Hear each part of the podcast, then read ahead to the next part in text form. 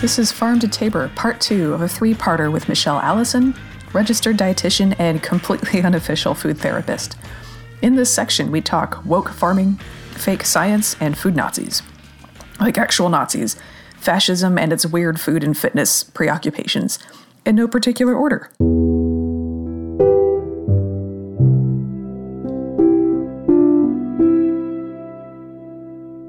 It's fascinating because when you go out and you work in agriculture, I've worked with hundreds of farms with all these different crops in different areas of the US. And what I find is that all else being equal size, crop, region, all else being equal, the farmers who are woker are more successful. Like they interact with their workers as people who need training and tools to function, so they give them that instead of just as farm equipment who just kind of exist to do things for you. And so the Woker farmers are a lot more like their farms are more together and functional and financially stable. Um, I'm not sure how much of that is cause and effect. I'm sure there's some feedback, but you know they're actually able to kind of take an a clear-eyed look at what's happening, respond appropriately, and as a result, they're more financially successful.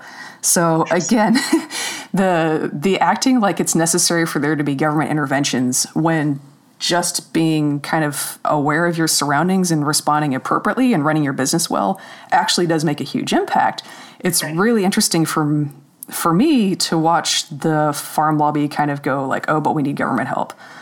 Right. It almost sounds like they're asking to have the symbolic place of farming subsidized rather Oh, than 100%. the actual practice of responding well enough to do well. Yeah. And, uh, you know, again, the things we're doing in our current farm situation, like economically, they're not working out for farmers. I'm not saying we don't need to change anything, um, but I am saying, you know, farmers themselves played a lot of the roles in why it is the way it is today. And if we try and fix that without acknowledging how farm culture has built the system that we have now, and farm culture is going to keep being farm culture regardless of our economic interventions. Maybe we should be looking at farm culture as a part of that system and as a driver, not just as a passive thing that people received because this is how we treat farmers. Right. Yeah. Maybe maybe that culture could stand a second look and some Yeah. changes. Yeah, so that that's where the sustainable ag movement really loses me. Is it's all about we need to save family farmers, and it's not like taking a critical look at everything that's causing them to have problems. So, Wow. yeah. How do you feel like there's sustainability? How, how does that link up in your eyes to like fitness culture and wellness culture? Oh man. Well, I mean, there's there's kind of this blood and soil, you know. so there's this fascist motto, right? Blood and soil. Um, so it seems like it might be farm related, right? Um, so fascism, fascism is it's not a political movement. It's a it's an aesthetic movement.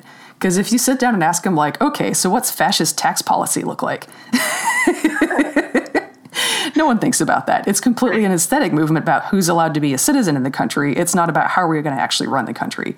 Right. Who's a full human being? And, and Yeah. Yeah. Um, and land ownership has a huge amount to do with that. Um, I mean, the, the American project, right, is like, let's depopulate this continent and then kidnap a bunch of people from this other continent, and we're going to own the land.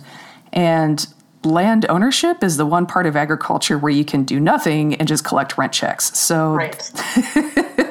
that's had a big place of primacy in you know our agricultural political economy i guess um, if you'll notice and the sustainable ag movement is just as bad at this um, every time there's a farm or food problem the policy proposals almost always end with therefore we need to give farmers money mm-hmm. except when they say farmers the policy actually always goes to whoever owns the land Yeah. so really, it means we need to give landowners money. That's always been the hustle. You'll never understand agriculture if you think it's about making food. It is a real estate hustle. Right. It's it's funneling wealth to people who already have wealth. Yeah, exactly. And the people who own land are pretty much white because of the way our political economy has worked. Um, you know, and the the South is most famous for this. Um, but the Pacific Northwest and Midwest also had like really draconian uh, black exclusion laws. Like those places are not white by accident. That was deliberate. My grandpa was actually human trafficked out to California because they wanted farm laborers who were white because they didn't want any black or Asian people there. So Wow, God, it's so messed up. it's so messed up. Anyway, I've been talking for a while now. So um, fascism and food. I, this is exactly what I wanted to happen. I was like, maybe I can just get Sarah to talk to me about. it's like, welcome to the monologue show. Anyway, so tell us a little bit about fitness culture and the food side of fascism. Okay, gosh, well, there's there's like so much here, and I feel like I can't I can't do it all justice really, but I can say from from my own personal experience, the way that I started to notice these things might be related was kind of like through internet culture where as you know like there are, sort of like hotbeds of percolating fascism uh, the cesspool of our soul. Yeah. And I, i've been on the internet a long time like a really really long time. And so i saw some of these sort of like little percolating pots of fascism forming in earlier stages you know and on different sort of platforms. Um, and a lot of them were always like really concerned with weightlifting mm. and like fitness and like fatness definitely and like fat people were less than people at the same time that they were espousing like um, either you know quote unquote ironic uh, Nazism or sort of like overtly fascist uh, I- ideology. So, um, and then over time, the ironic part of it was dropped. Of course, it was never uh, truly ironic to begin with. No. Uh, that was that was just an easy uh, conduit through which to get people to normalize these ideas before they fully you know took them on mm-hmm. Uh, as a, as a personal brand. So, um, I, I noticed this you know relatively early on that these sort of like weird little pockets of fascism on the internet were always really concerned with weightlifting and body shaping and mm. they really really hated i mean they hated fat uh, they hated feminists they hated all women online of course they hated uh, black women especially mm-hmm. uh, women, women, of color especially um, but they also really really hated fat women like a lot how dare they yeah. Yeah. And of course, like fat women of color is just like the ultimate like uh, uh, trifecta of things that they really despised. Mm-hmm. Um, so I found this really strange initially, I guess. Um, and then over time, it became clear to me that this was really about immortality. Mm-hmm. Um, and, and we kind of discovered this because the, the language that these people would often use, like if you managed to get into a fight with some of these uh, like fitness bros or fascists, uh, they, would, they would talk about how you were going to die and they were using the language of like um, Highlander. If you like, oh, nice. Highlander, yeah. Uh, they were often using this this language. One of my like friends on Twitter, and I can't I can't remember who it was now, but she said like the funniest thing. Like she pointed out that they were essentially using language that implied that um, you know in this land of immortal Highlanders, only the weak die, and, and there can only be one race. yeah. it was ridiculous and it was so clearly like absurd and ridiculous that it was funny but it was scary um, right. and then you know, and then later on, these these same sort of groups with these same sort of ideas, Boaty McBoat faced our actual American election uh, mm-hmm. and elected a you know like a white supremacist fat woman hating like um, Pepe figure like for real. So um, I've watched this sort of like grow and burble over and harass people, and there was always an element of like purity with fitness, purity with bodies, purity with food, connected to immortality, connected to fascism and like dominance. It was really this yeah. whole thing has been a dominance based ideology. Yeah. So that's that's been terrifying to watch happen. yeah, well it's it's it's so interesting because I feel like a lot of the times they really like show more of themselves than they meant to. You know, this is kind of something that ContraPoints, if if anybody watches her, mentions a lot is like they show a little bit too much of themselves and you can see exactly what they're scared of you know? Like these guys are terrified of death. They're terrified of mortality and you know being fallible and being alone and you're like that's really sad.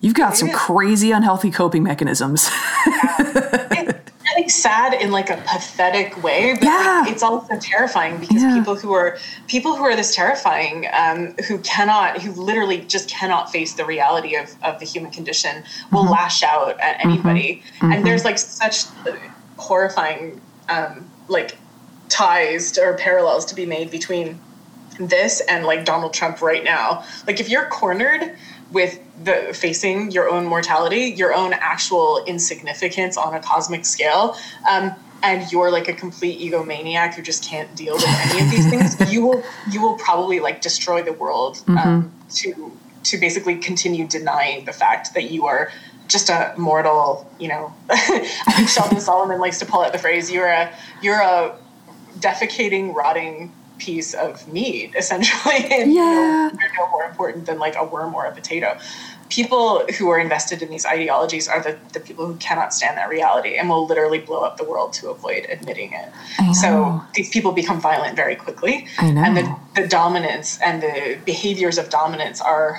an important coping mecha- mechanism to help them like continue escaping this reality. Right.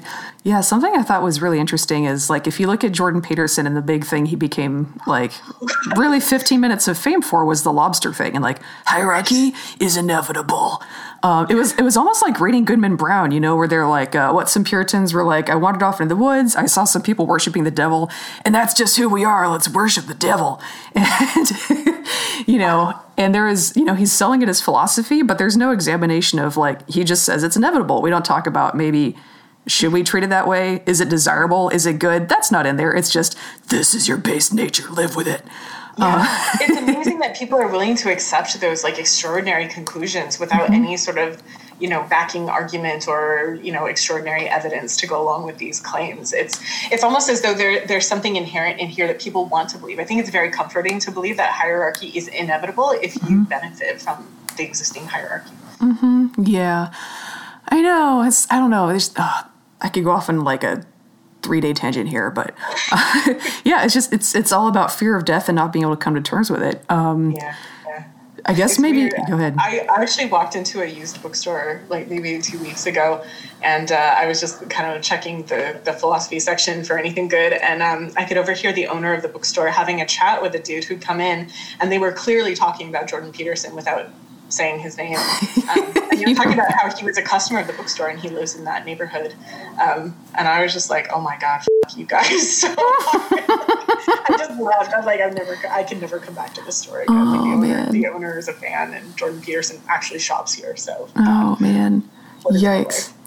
so I guess maybe we should talk about healthy coping mechanisms for fear of death. I have some ideas. I've got some goth in my soul, but uh you know, like let's talk about that. Yeah, that's actually that's a really good it's a really good way to put it and it's a way that I don't know, we don't often put it this way, but so I'm thinking a little bit about like there are there are coping mechanisms that people engage in that the research describes them as either sort of proximal defenses or distal defenses against mm-hmm. the, the fear of death or mortality salience. Proximal defenses are the ones that happen when you are immediately and acutely aware that you know mortality is a thing and it applies to you mm-hmm. um, and they take the form of like people will distance themselves or try to keep themselves safe from the fear of death and often those will take very logical seeming uh, forms. Like somebody might quit smoking, for example, which is like, you know, that's a straight up like self care thing to do if you're worried about uh, developing diseases from smoking. Right. Um, it doesn't mean you're a morally better person. I just want to say this really, really plainly. It yeah. doesn't mean that you're a morally better person, but it does mean that if you're concerned about heart disease or lung cancer or whatever, um, that it, it, actually seems kind of logical to uh, quit smoking. Um, right. You might, though, try to make yourself feel invulnerable still while the threat of mortality is very uh, conscious and present acutely. And you might do that by saying like well my you know my grandma smoked 50,000 packs a day and lived until she was 99 years old. So that like a, a, little bit less logical and effective but it's it's understandable it's very human that people engage in that to distance immediately right. for me like the coping mechanisms get super interesting when they become distal defenses which according to the theory this is when the mortality salience trigger is no longer in your focal attention or in your conscious awareness but death related thoughts are still highly accessible to your brain, but sort of more unconsciously. Mm. And this is when people engage in more symbolic self esteem building behaviors that are intended to sort of inoculate them indirectly, I guess, from, from the fear of death. And that's when shit gets weird. Like, this is, this is when all the symbolic behaviors start to like come out of the woodwork and people are, you know, putting jade eggs in their vaginas or whatever. Yes. to symbolically make themselves seem like pure, elevated, you know, not quite animal human beings. Yeah.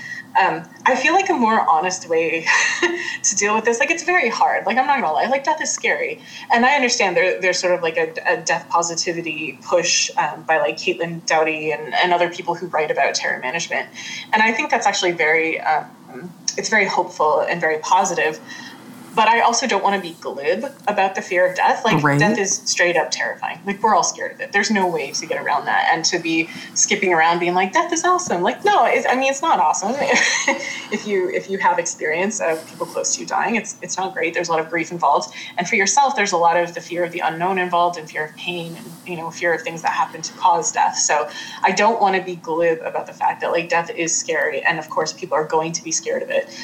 Um, I think Sheldon Solomon though talks about there can be a sweet spot with awareness of death. We can acknowledge this is a thing. We can say the words some of the time, like "I am mortal." This is part of the human condition. Everybody is subject to this, and not just certain people who we like to blame uh, on a societal level because they're considered lower on the the tier of the hierarchy. We like to blame certain people for their mortality. People who get shot by the police, for example, people who we think eat in ways that are impure, or people who use their bodies in ways that we think are wrong and bad. Um, we blame people for for actually being subject to the human condition that we're literally all subject to. So, being more honest about the fact that death comes to us all, we're all vulnerable and we're all scared, is like the starting point Right. and then and then i guess the, the the second step would be to ask yourself how does it actually make sense for me to live my life given that this thing is present and i am understandably scared of it how can i make my life make sense for me Right. Um, and if you're honest with yourself about engaging in symbolic behaviors like i want to do this thing because it has great meaning for me or I, even just i like the aesthetics of it. Like i want to i don't know wear black lipstick and like the, you know the maiden of death or whatever. Like i think that's that's totally cool to do. What worries me about diet culture is that people do this while being in very bad faith about what about what they're doing and lying to themselves about what they're doing.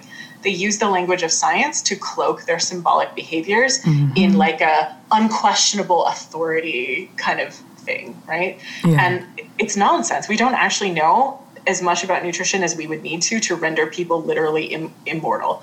Uh, and yet people act as though we do.